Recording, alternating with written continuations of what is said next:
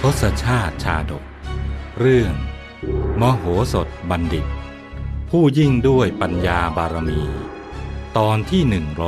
123 จากตอนที่แล้ว เมื่อมโหสถบัณฑิตทราบอุบายว่า พระเจ้าจุลนีจะทรงกักน้ำมิให้เข้าไปภายในเมืองได้ก็รำพึงว่า เห็นทีว่าพระเจ้าจุลนีนะคงจะไม่รู้จักเรา มิถิลานครนะเป็นเมืองอู่ข้าวอู่น้ำต่อให้ถูกล้อมสักกี่ปีเนี่ยก็ไม่มีวันอดตาย มโหสถบัณฑิต จึงให้คนปลูกบัวด้วยไม้ไผ่ที่ยาวหกสิบศอกจำนวนมาก โดยผ่านกรรมวิธีการต่างๆ เพียงชั่วข้ามคืนเดียว ดอกบัวนั้นก็งอกสูงขึ้นไป จนเลยปลายไม้ไผ่ แล้วให้ถอนมามอบแก่ทหารที่ประจำการอยู่บนกำแพง เพื่อโยนไปให้ทหารฝ่ายตรงข้าม เท่านั้นยังไม่พอ ยังช่วยกันพาดลำไม้ไผ่ วางไว้บนกำแพง ให้ปลายื่นออกนอกกำแพง ส่วนทางโคนก็ยกให้สูงขึ้น แล้วตักน้ำจากสระโบกกรณี ใส่ทางโคน ให้น้ำไหลออกทางปลาย ไม่ให้ขาดระยะ แล้วร้องเรียกชาวเมืองที่อยู่นอกพระนคร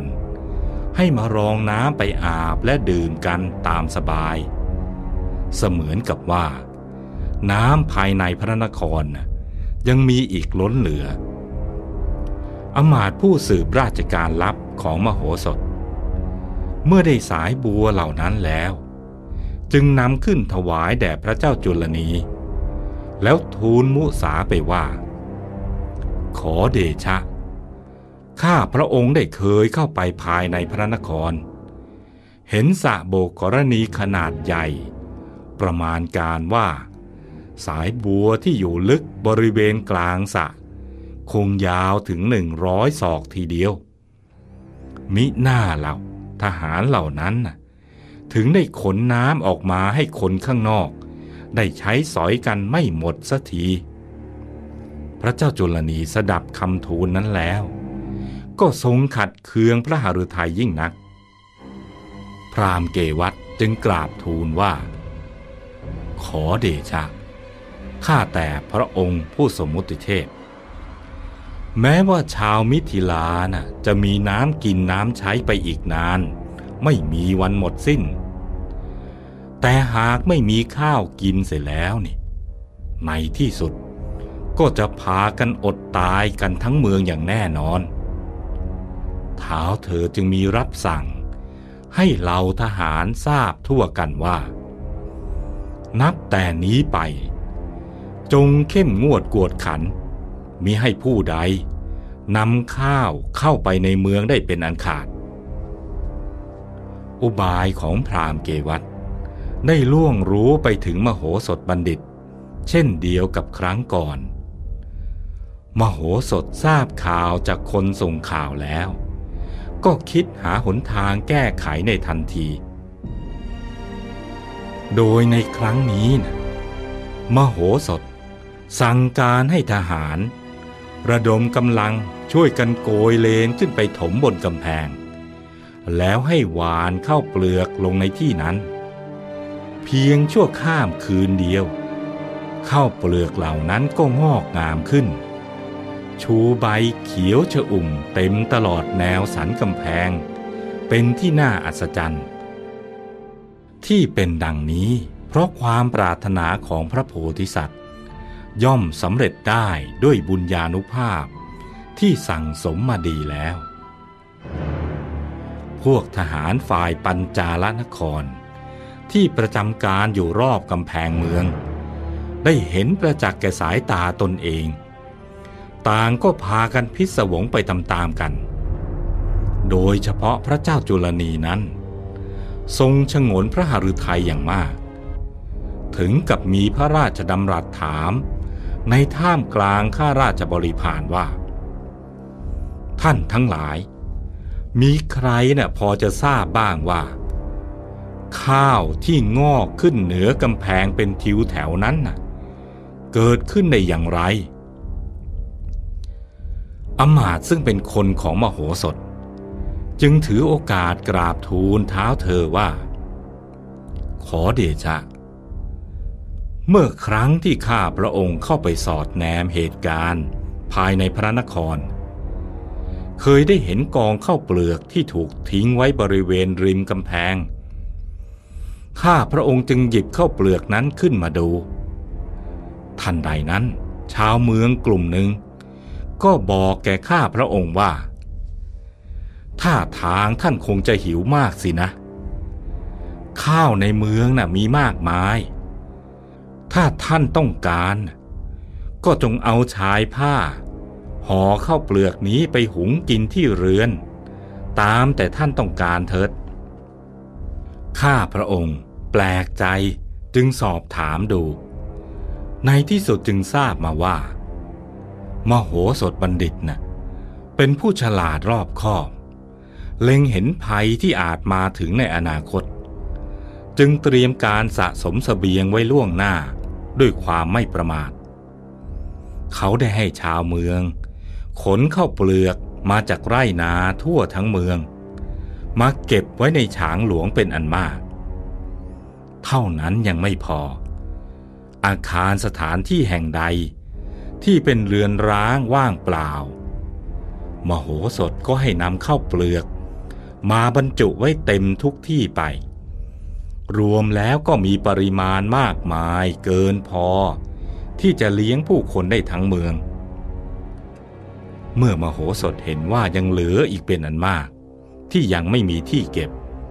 จึงให้กองทิ้งไว้ริมทาง และบริเวณกำแพง